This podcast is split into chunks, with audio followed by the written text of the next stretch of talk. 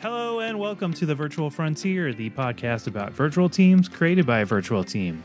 I'm Chris, and I'm part of the team here at FlashUp. On today's episode, we have Fabian Schunke. Fabian is a senior consultant at Vollmer and Scheffczyk. Daniel and Fabian had an awesome conversation talking about virtual teams, agile engineering, and the future of work.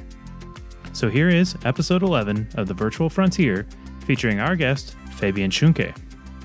Take it away, Daniel.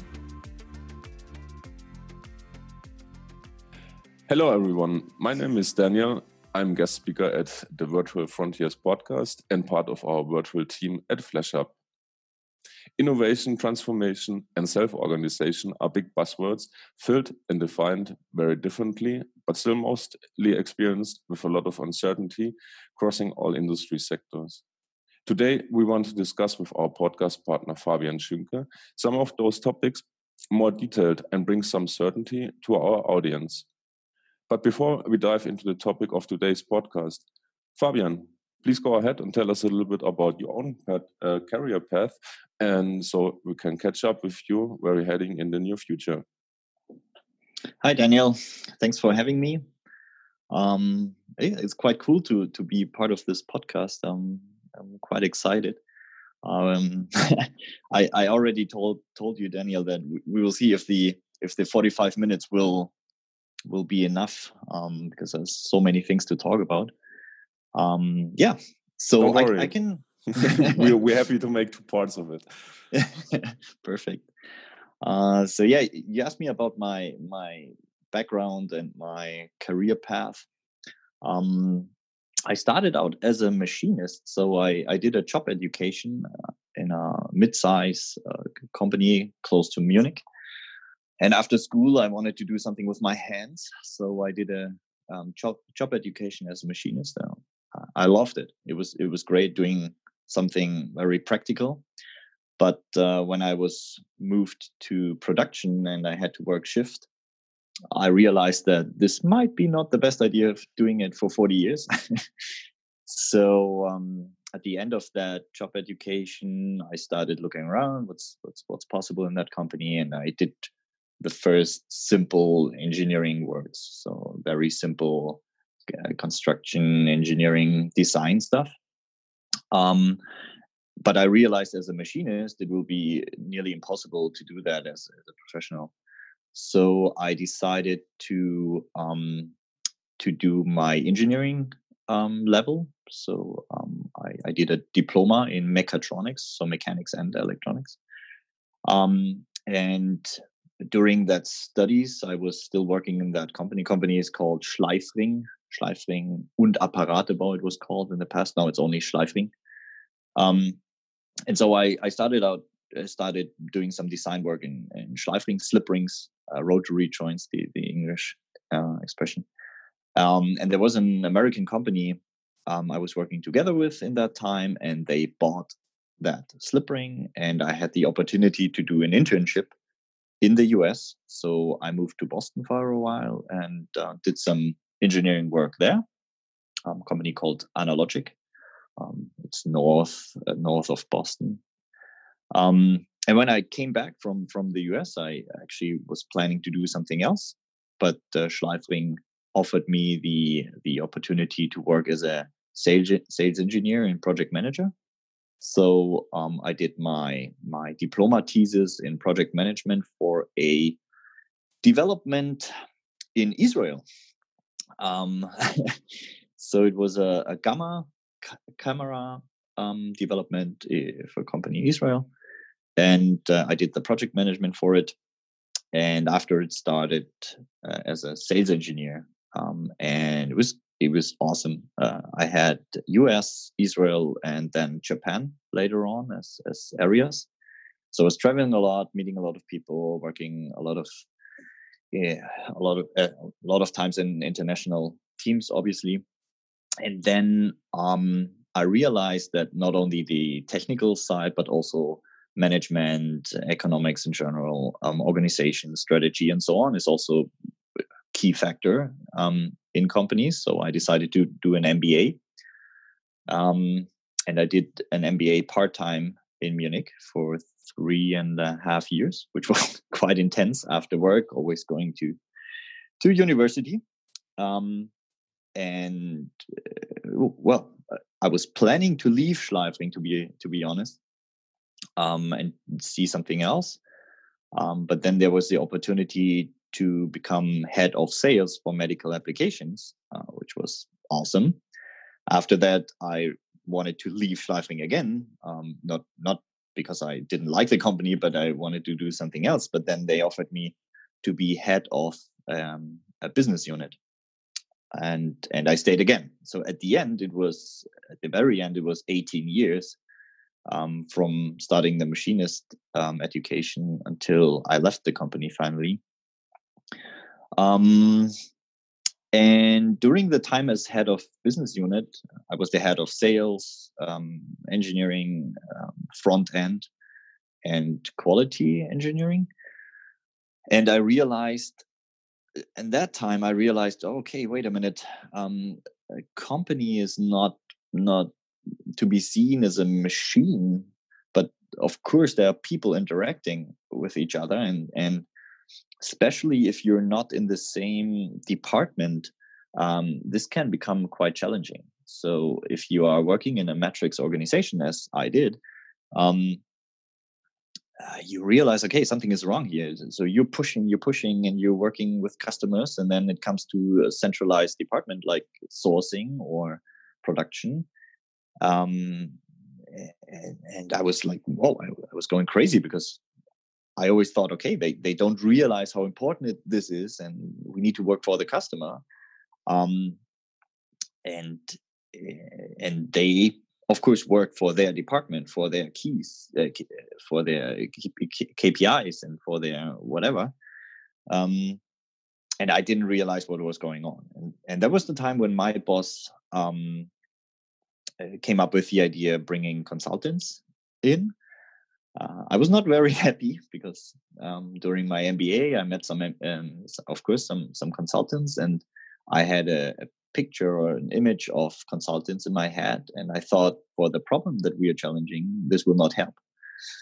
But founders, so Vollmer and Scheffczyk, um, came along, and I realized in the first meeting, oh wait, okay, they are they are completely different. So they came up with with ideas and and teasers and and so on that I was not facing at all until that moment. Um, so they were they were telling crazy things like, okay, um, it's not so much about the processes. Let's talk about how this organization as a sum of human beings is functioning and and why people act like that. Um, it's not because they they are not willing. Uh, it's because they they they also stick or they also are stuck in in some kind of um, context or or whatever, and they kind of opened a door to a completely new world for me. Um, that is four years ago. Um, I read every single book that they handed over to me i i well i put so much energy into this world. And yeah it came to the point that i decided to um, move on and and and yeah, be part of that organization V&S, um, which is a completely self-organized uh, consultant company and trying helping trying to help other organizations to move towards that way or or become more more effective more more efficient. Um, and i've been doing that for two years. Um, and uh, yeah and i was planning to do it longer than that to be honest again. Um, but then there came an opportunity along um, to become a managing director in a mid-sized product production company. Um, and they also started moving towards that direction. And i can be yeah part of that transformation and um, and be in a position that i can really take um yeah yeah simply take decisions to move in the right direction when it comes to that uh, transformation. And that will start in july 1st or on july 1st and so I'm quite excited. That's great. This is a fantastic story and quite a trip over the globe that you had over the last 18 or 20 years. Uh, and, and and it's very interesting as you say that you came originally like from the from the production uh, side and, and you learned uh, the practical uh, stuff and everything and then you changed to the management side where you could see as well like the the other topics that are important to a company um, mm. I think uh, uh, one one of our topics today is innovation, and uh, as you passed so many uh, different stations, I, am sure you can uh, tell us a little bit more about what what is innovation and uh, maybe when I think we fake a lot of time innovation with because something innovation and it isn't innovation, or we implement things that are our, compet- um, our competitor is doing. And um, what what what is the definition for yourself, maybe, or maybe you have a more uh, mm-hmm. firm transmission? What is what is innovation and what is not? Mm. Um, uh, you know, innovation. There's a there's really there's a quite funny story um, when I was at, at Schleifring, uh, innovation was a big, big topic. Um, so we, I think Schleifring is a quite innovative company still. Um, but nevertheless, we we always had the feeling, okay, there need to be more. We we need to push more. Uh, we need to be faster than the than the competition, and so on and so on. And so there was a group of of managers um, that decided to build kind of a task force for innovation, and um, in that time being, I was my background was very management driven. Um, so I remembered some speeches of of innovation people, for instance, the innovation manager of BMW in Munich. Um, and I contacted him and I said, Hey, um, we are a mid sized company here uh, west of Munich. Are you interested in helping us or giving a, a keynote and blah? He said, Yeah. Uh, and he came. He came to Schleifring and he helped us building up an innovation management system. Um, and it was basically like BMW system, way smaller. So of course, um, probably like hundreds, hundred times smaller than than what BMW does. But the basic steps were the same. So we thought innovation management as a machine. So if you do this, then you the result will be X Y. Um, and there was a ah, there was an online store kind of you could type in your ideas and da da da da. da. It was like a machine. And two years later, I wrote a blog. Um, was called um, in German it was called Es lief eigentlich ganz gut, bis wir Innovationsmanagement eingeführt haben. So you could tr translate it to it was all right until we introduced innovation management. Um, right. Because because we we we totally oversaw what what is the key factor for innovation um, so so the human being again um, and and not the process and so i was thinking of uh, thinking about it a lot and there was a colleague at V&S, um, Michael Castelliner, one of the partners, um, who had a similar story, and so we were we were pushing that that topic innovation a lot at V&S and, and thinking about it a lot. And so at the end, there's there's the definition for me that innovation it is only innovation if the customer or the user is is recognizing it as something new. Um, and it, it must bring value to the customer or the user and it needs to get appreciation. Um, and now it's it sounds pretty simple but i think a huge difference um, and the mistake that I, we did is it is the customer or the user and not the manager or the hierarchy or the management who who does that decision or takes that decision. So what i mean is we had an innovation system people came with ideas and the management charged if this is right or wrong or if it's promising or blah blah blah blah blah and this is bullshit. This is absolutely bullshit because the management cannot do it in a complex world. Um, so I think we all are still stick to the idea of this strong manager who knows how the world works and can take good decisions because his education is so fucking good. Um, yeah, but but the world is not is not acting like this anymore. So even if we think it's a good idea, or other way around it, even if we think it's a bad idea, um, you can you can see that every day. People people are coming up with with with companies or with ideas that you never thought it, it would break through, and then it's the new big thing. Um, yes. and so um, and so for me, the, the only three key things is is it's new to the customer or or, or the user. Does it bring value to it, to the customer? And do you get appreciation? So money or something else in, in exchange.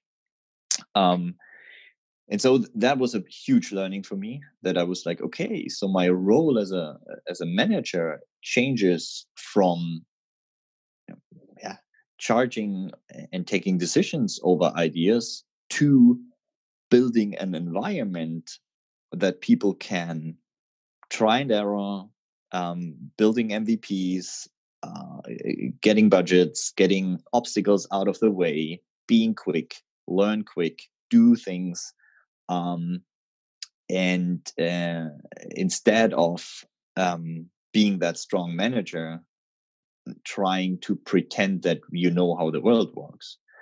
Um, sometimes I think there are still some some business left where this let's call it old way of managing innovation might still work.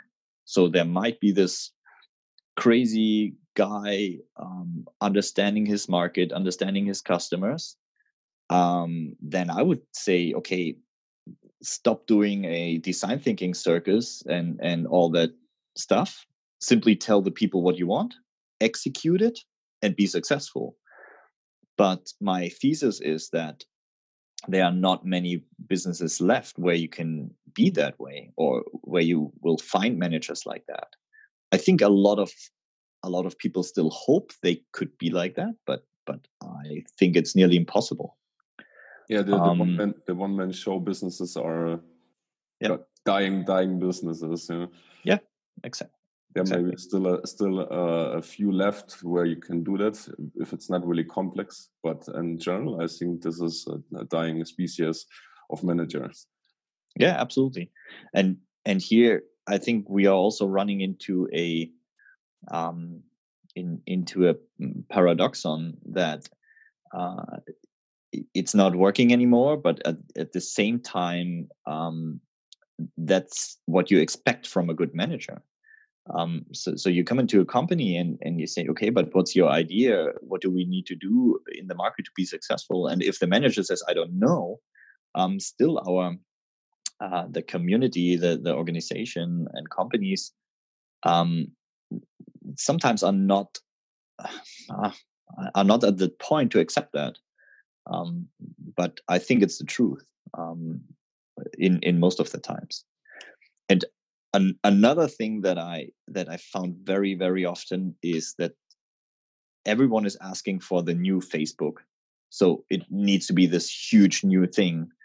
Um, and but but I but I keep saying with customers now as a consultant that back in the back in the days when when someone came up with the idea of toilet paper, um, it's not this huge big thing, but back in the time it was innovation. And it was great. And and and what I what I try to say with with that funny story or with that uh, metaphor, yes, um, is that it does not need to be the new big huge thing. It needs to be something that customer or users um, appreciate and they give you something in the exchange.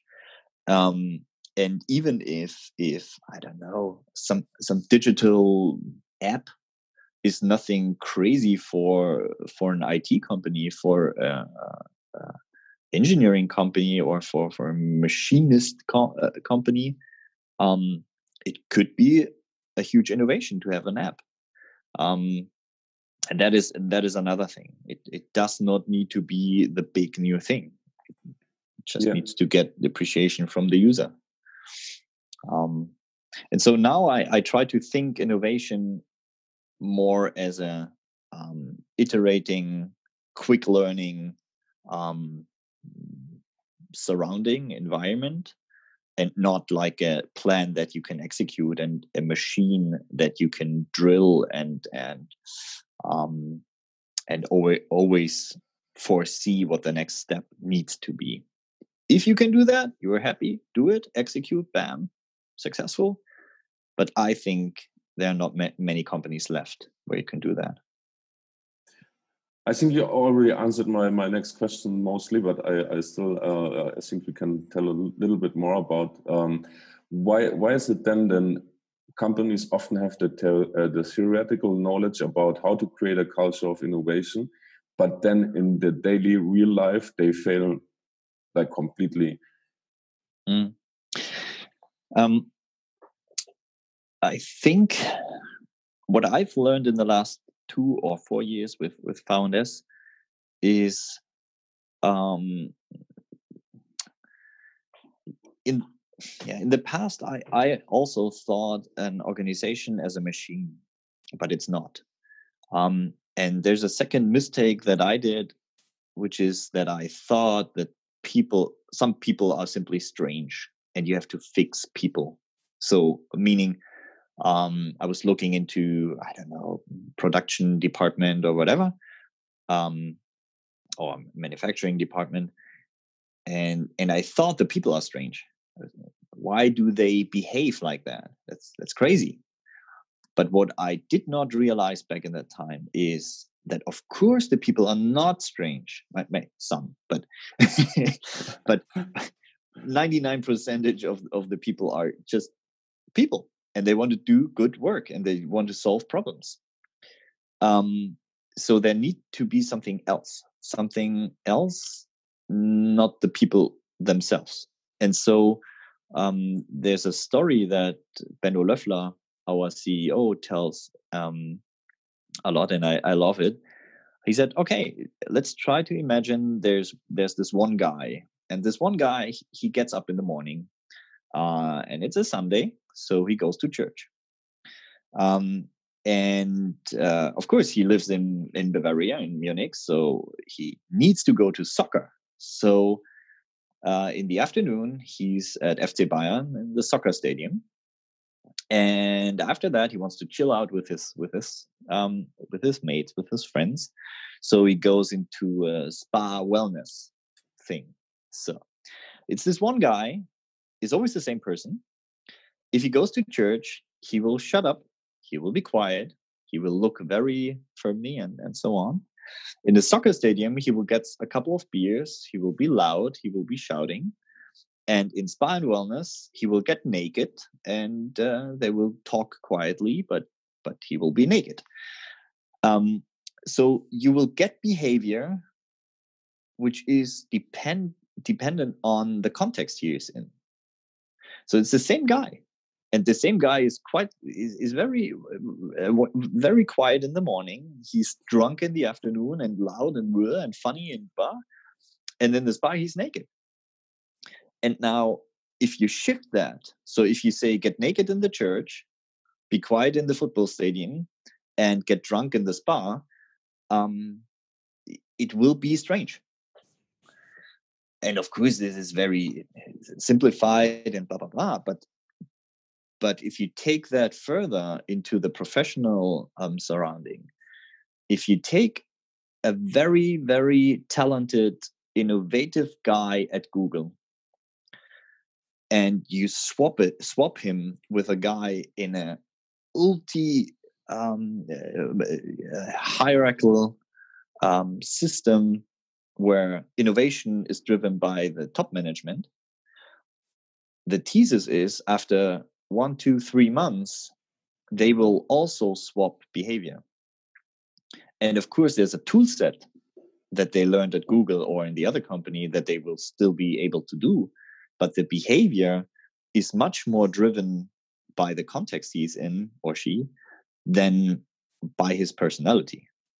And I think we all would love to think that it's different. Uh, not with me. No, no, I, I'm stronger than the organization or the context. But there are examples in history, not only in companies, but also in history, where you can see no, no, no, no, no. The majority of the people will fall into the behavior of the context. So, to answer your question, I think the management should think much more about the context which is present at the company and mm, and then observe the culture in in that company and try to change things that that can be changed. You cannot change culture but you can change structures. You can change the context in some ways and then observe the culture again to push the culture in towards a, a, a way or a direction that you want to have it and want or is um, healthy for innovation. Um, and and that is i think that is could be an explanation why everyone is understanding we need innovation.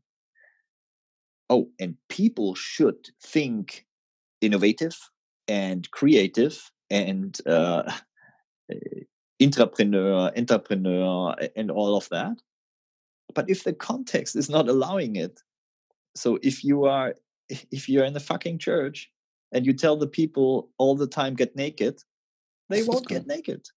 Gonna, or, or, it's going to be a, a, big mess. yeah, there's this one guy getting naked. He will be kicked out, and and that is happening in uh, in companies. You have this one guy saying, "Okay, I, I don't give a shit. I'm I'm building up this homepage. I'm upping it." And then the boss is coming along and saying, "Okay, who who, who did who did sign it off? Uh, no one. I thought we should think entrepreneur. No, no, no, no, no. You have to get it signed off by me it's and then the next time he has an idea he will not do it yeah that's that's completely correct this this this whole this whole uh, uh process of of uh, um, of transform uh, or innovation comes uh, always along with uh, transformation as well inside the mm -hmm. company so if a company decides okay we're gonna we're gonna do some changes or we're gonna implement new tools in our company um, I think as you worked especially in uh, for a consulting company in the industrial sector with a focus on preparing um, these mainly traditional organized companies for the future. I'm sure you have experience of of some transformative process inside the company. Mm -hmm. um, the transformation of an organization, the, work, the way we work together and collaborate, and all this is changing really fast and increasing speed. Um, seeing those changes happening all over the globe, do you think companies in general and humans more in particular are aware and prepared for what is coming and what maybe it's needed for personal quick learning and adaptation? Um, so of course i I only have a small image or small picture of some companies I met, um, and of of course in a in a certain um, market that we are in. But I think, or, or what what we discuss at Founders right now is you can you can tell a trend that more and more managers are um, complaining, maybe complaining about we try harder and harder and harder and it gets worse worse worse. Um, uh, customers they simply don't know anymore what they really want. They change specs all the time. Um, competition is, get, is getting crazy um, the political surrounding is is uncertainty in perfection. Um, and and so everyone is ah, everyone i don't know but a lot of people are, are, are mirroring us. There's a change. There's a change to five years ago 10 years ago 15 years ago and you hear a lot um, the sentence ah back in the time it was so great uh, somehow we found a solution we managed to do it and da, da, da, da, da. so so there's a trend i think you can see that and um, and now I think there are at least two types of managers. There's this one type um, trying to do the things that they did in the past simply harder and more.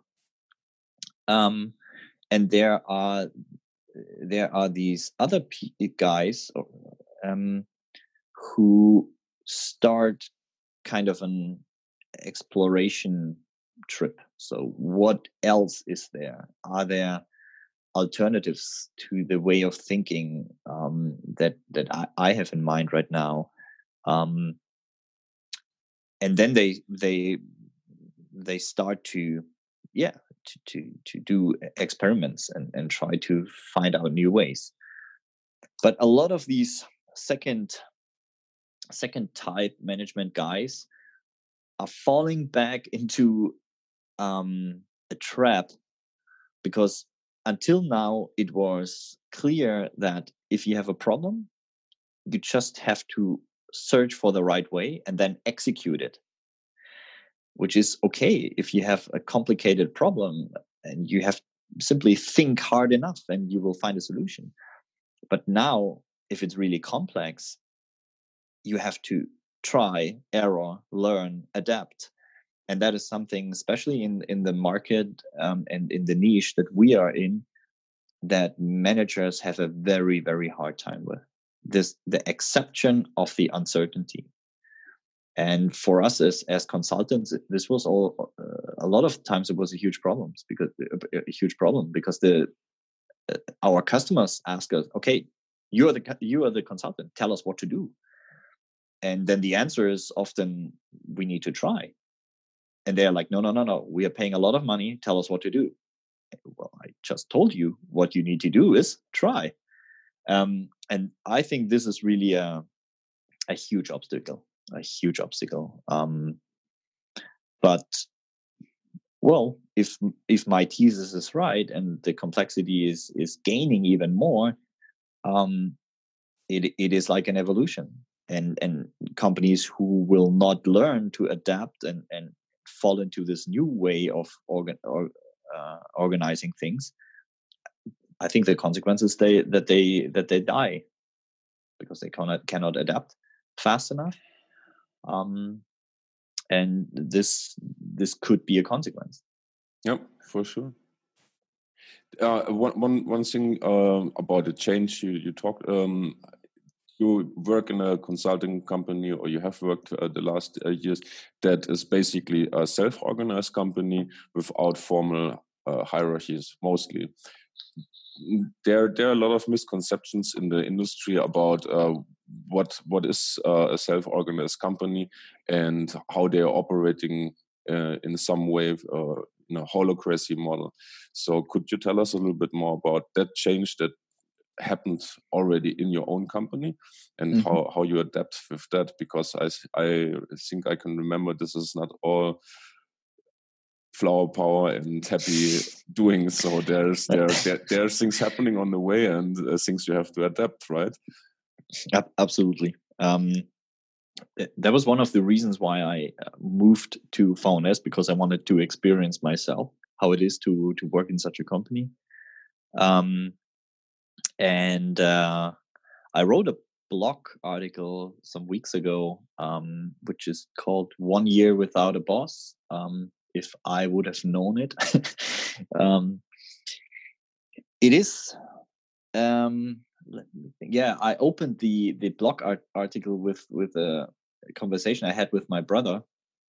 Uh, my brother has three kids, and of course, he had the the first kid before I had my first uh, daughter.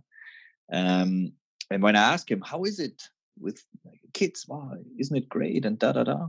And he said, well, you know, um, I can I can explain for two hours, and you will pretend that you will understand, but you will not until you have kids. Um, and then you will feel it. And of course, I can explain the feeling, but you have to feel it.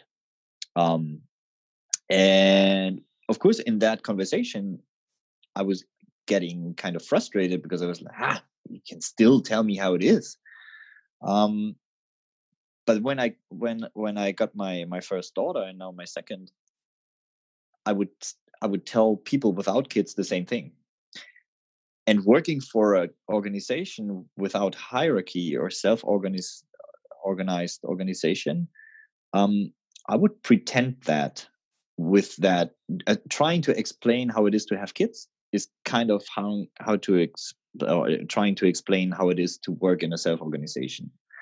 Um, nevertheless, I will I will try to do it. Um, Share experience. yes, but I guess what I'm trying to say is um, it is different and it is hard and it is so different that you could not even imagine that it's so different. And that's the same with kids i think as my experience. So when i when i got to um, VNS, I thought, well, there's no hierarchy, so um, there's no boss, so we do things together, and that is, um, yeah, mis- misconception number one um, that hierarchy is gone. That's not true. Hierarchy is always there, and but it's more not, strong sometimes. Correct, but it's not as explicit and static as a uh, traditional organization, but it's always there. And there was something. Now I, I kind of think it's funny that I that I was so um, I don't know uh, stupid maybe even. um, so of course there is hierarchy, and now you have to find out where is it right now exactly who has the most competence in that situation and who should I follow um, in that situation? But um, but it's it's simply not not true that that it's gone. And and that was kind of kind of stupid um, to to think that hierarchy is gone. Um, and the second thing that that is funny is that everyone is saying, "Oh, okay, so you ha- you're self-organized, so everyone is doing what he or she wants. So it's um, kind of chaos or anarchy or random, and that is that is funny. I mean, it's still an an, an operating organization. I mean, we need to make money. We need to pay our bills. So of course, not everyone is simply doing whatever he wants. So there's a there's a clear roadmap kind of or orientation. So what what are our goals for this year? What what is our focus? um, what's my job what, what, do i need to do um, and now after after two years i have to say it's i'm very close to my to my colleagues uh, from a personal side. I'm very very close there. Nearly all of them are friends now. Um, but in in discussions it's even harder than before. So so if we have discussions about about about topics for our customers or for our strategy the, the discussions are hard very very very hard and that's good i mean the quality becomes um, better but in a hierarchical uh, hierarchy um, or classical uh, organization it was not that hard at, at least my experience because it was clear after I don't know, there was a discussion going on for one minute, and then it was clear, okay, well, he's my boss. I don't. Well, we just simply do it as he wants, um, and that's different. And so everyone who thinks that it's a, as you call it, easy, easy hippie um, living, totally wrong. Totally, totally wrong. Um, so, um, oh yeah, and and there's one thing people are saying, well, it's kind of chaos. Um, there's no structure. Oh yeah, that's agile or or new work or self-organized. No, I would say in a self-organized system, you need even more structure, but different. Yeah. Because in a in a hierarchy, it's so easy. You just look up or you look down, and that's the way it goes. And then you have processes and just follow it. But if you have a self organization and you don't have structures, for instance, how do we how do we take decisions or um, who's doing marketing right now? Who is building up the strategy for the next three years? and how do we come to to conclusions and decisions in this strategy work um, if you don't take care of that structure yes then you then you go into chaos but that has nothing to do with professional self-organization um, or holacracy, uh, even yeah but so, i think you know what i mean what i mean yes yeah. completely I could experience uh, so, uh, some similar things where, with uh, FlashHub um, as well, where I'm working, um, and we are self-organized uh, uh, as well.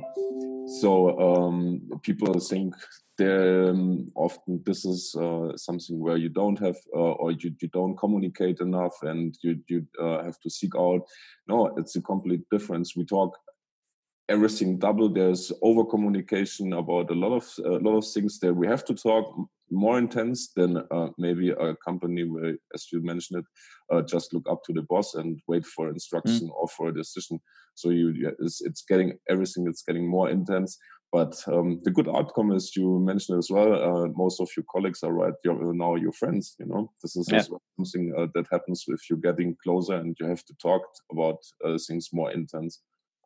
Yeah, and that's that's a that's also a very interesting point. Um, uh, I had I had a lot of customers, and we were talking about uh, solving problems without hierarchy um, and and doing that together as a self organization.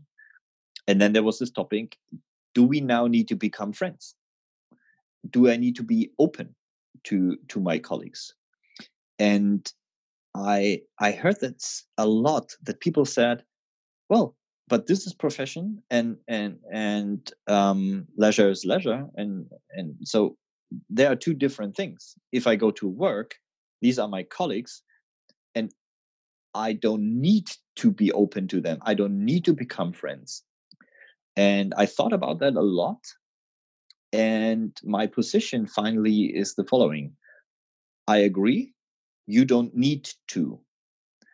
But if your competition somehow manage to have an environment where a lot of people are friends or or it's a very friendly open um, environment they will become better in solving problems. They will become real teams. And at the end they will be a strong competition and they will be better than you. So yes you don't need to do that but think about it that your competition might do it and this becomes a competition relevant factor. And so um and so i think it is kind of hmm, well, how to say um you need to be careful in saying uh i split that and i only if i'm at work i'm i'm just professional and and that's all i do. Um this might not be enough anymore in the future. And so that's kind of my position now. Yeah, yeah. I, I completely agree with you. Yeah. and and just like uh, i think you care more for a friend or how is how he is doing how is performing and what are, what the problems are could or what problems could be than for just for a colleague you know yeah there's um there's the study of amy edmondson um, I think came out last year, or at least I saw it the first time last year, um, about psychological safety in in teams, and that that's the success factor number one for um, for successful teams. And you you rather have, let's say, lower education but a psychological safety environment, the result the results of this team will be higher Then you have um, high potentials, but only only um, egoistic uh, uh, personalities and a not psychological safety environment, the results will be will be very low. Um, and and this study, oh man, this blew me away last year. I, I was like, yeah, it's it's so it's so clear and and and and and if I think about my history in work, I I remember I remember uh, leaders where I felt exactly that. I simply felt safe, and therefore I did things. Um, and I think these are the these are the, the topics and things we we need to take much more care of as the leader of tomorrow or the managers of tomorrow than telling the people what to do. Yeah, exactly, for sure. I I, uh, I have a, one, question more for you. As we have like those um, over decades, in even maybe centuries, um, we we taught and instructed uh, people at work in very hierarchical structures with little space or no space to innovate and no no space to make mm -hmm. their own decisions. How how we get those people onboarded and included, as they have a lot of skills on the hard hard side or hard skills, but they st stuck still in those traditional organizational thinking. So, for example, the Deutsche Bahn or Bosch or Lufthansa, like big big companies, big enterprises, but they are, have a huge workforce which is still stuck in this old thinking, old organization. Yeah. Um, maybe as a starting point, I love the idea of uh, human type X and human type Y. Um, so in a in a Taylor um, organization, you have more thinking of human type X. So you need to give benefits. You need to uh, motivate people so they that they get things done. Um, and of course, uh, the type Y, where you say, well, everyone is motivated and everyone wants to solve problems and do great stuff. Um, let's build an environment so that they can do it. And uh, obviously, I'm following the type Y. Um, and if we follow that consequently, I think step number one is get rid of all the shit that demotivates people. Um, so if I need to fill out 10 pages to get, I don't know, my money back from traveling last week or uh, I need a I need a new laptop or whatever because I I want to program that app and the laptop is broken and this takes 10 weeks or I'm I'm managing a very very complex project and I need to go to milestone um, uh, reporting every second day and it doesn't help me. It, it only gives the management uh, a more more secure more safe feeling. Um, get rid of all that shit. So um, let's go through organizations and and look okay what what is um, what is really building up value for the customer? What is needed to be innovative? What is asked by the law and everything else needs to be scrapped needs to be kicked out. Um, and a lot of a lot of people ask okay how does this scrum or design thinking or whatever you want to call it uh, um, how how does that work? Because we need to become agile. Um, then i think the right answer should be before you start implementing a new the, the next new thing. Let's get rid of 10 old things that are just uh, causing pain and, and and time consuming and so on. So that would be step number one. Uh, because this will change the context people are in.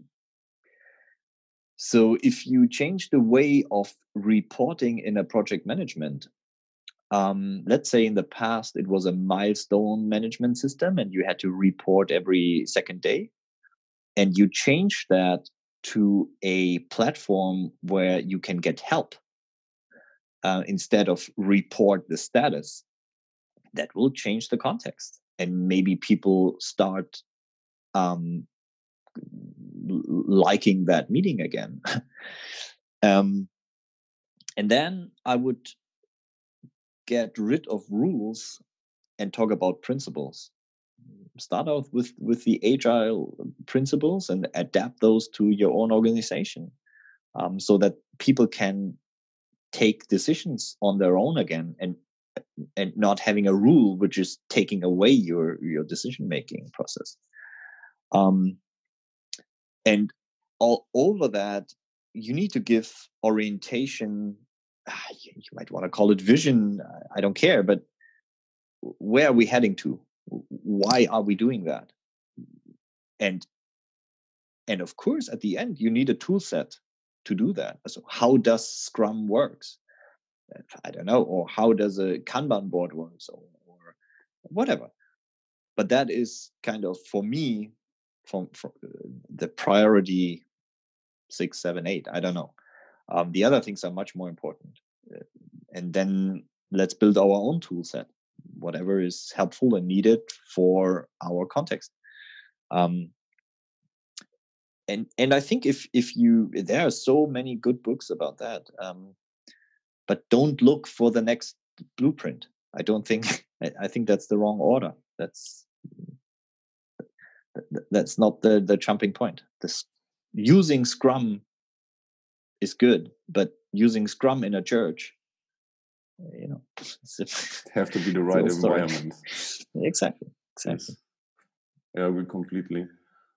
There, uh, we talked already about uh, the hard, hard, skills that uh, come from the old industry, um, and there it seems to me that uh, the new soft skills to become uh, uh, successful tomorrow in tomorrow's business becoming important uh, more or, or are becoming more and more important every day.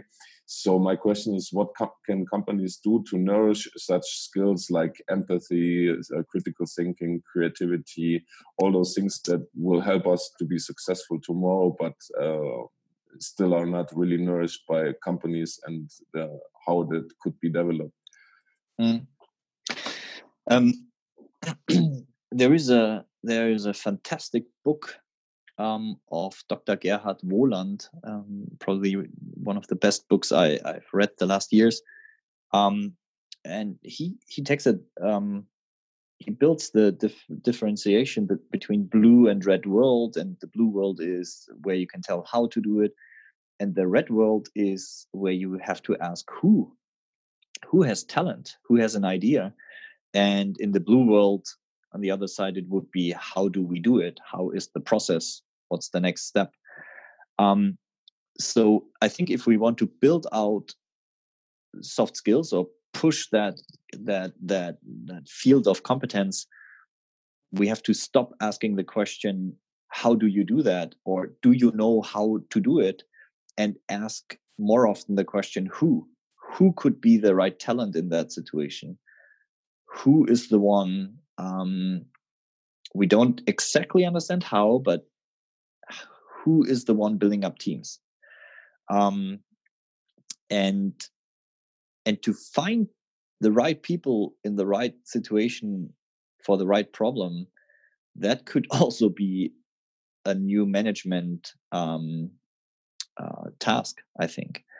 Um, another uh, another uh, yeah, topic I'm, I'm thinking about a lot is if it's not clear, so if there is uncertainty about the way um, to get there, it will become more and more important to find managers and leaders or simply people who build up a psychological safety environment. Um, so they are giving uh, courage to the colleagues um, and and and pushing them with confidence and they are taking the uncertainty on their shoulders and not pushing that to the teams. Um, and i'm afraid you cannot really learn that. I think you can of course you can understand that but i personally think you cannot really learn it, it it's and I know that the people out there saying there's not no such a thing as talent, but hmm, I think there are talented people who can simply build an environment of of of courage and and confidence. And if you find those people, push those people, bring them in the right position, then I think great stuff can happen. Mm, very interesting, of course. Um, Okay, Fabian, I think we are uh, heading to the end of our podcast today. Give, uh, let me uh, do some uh, clo uh, closing questions. I, I think you already uh, started to mention some books, but mm -hmm. what, what books are you reading at the moment? And can you might recommend some of those?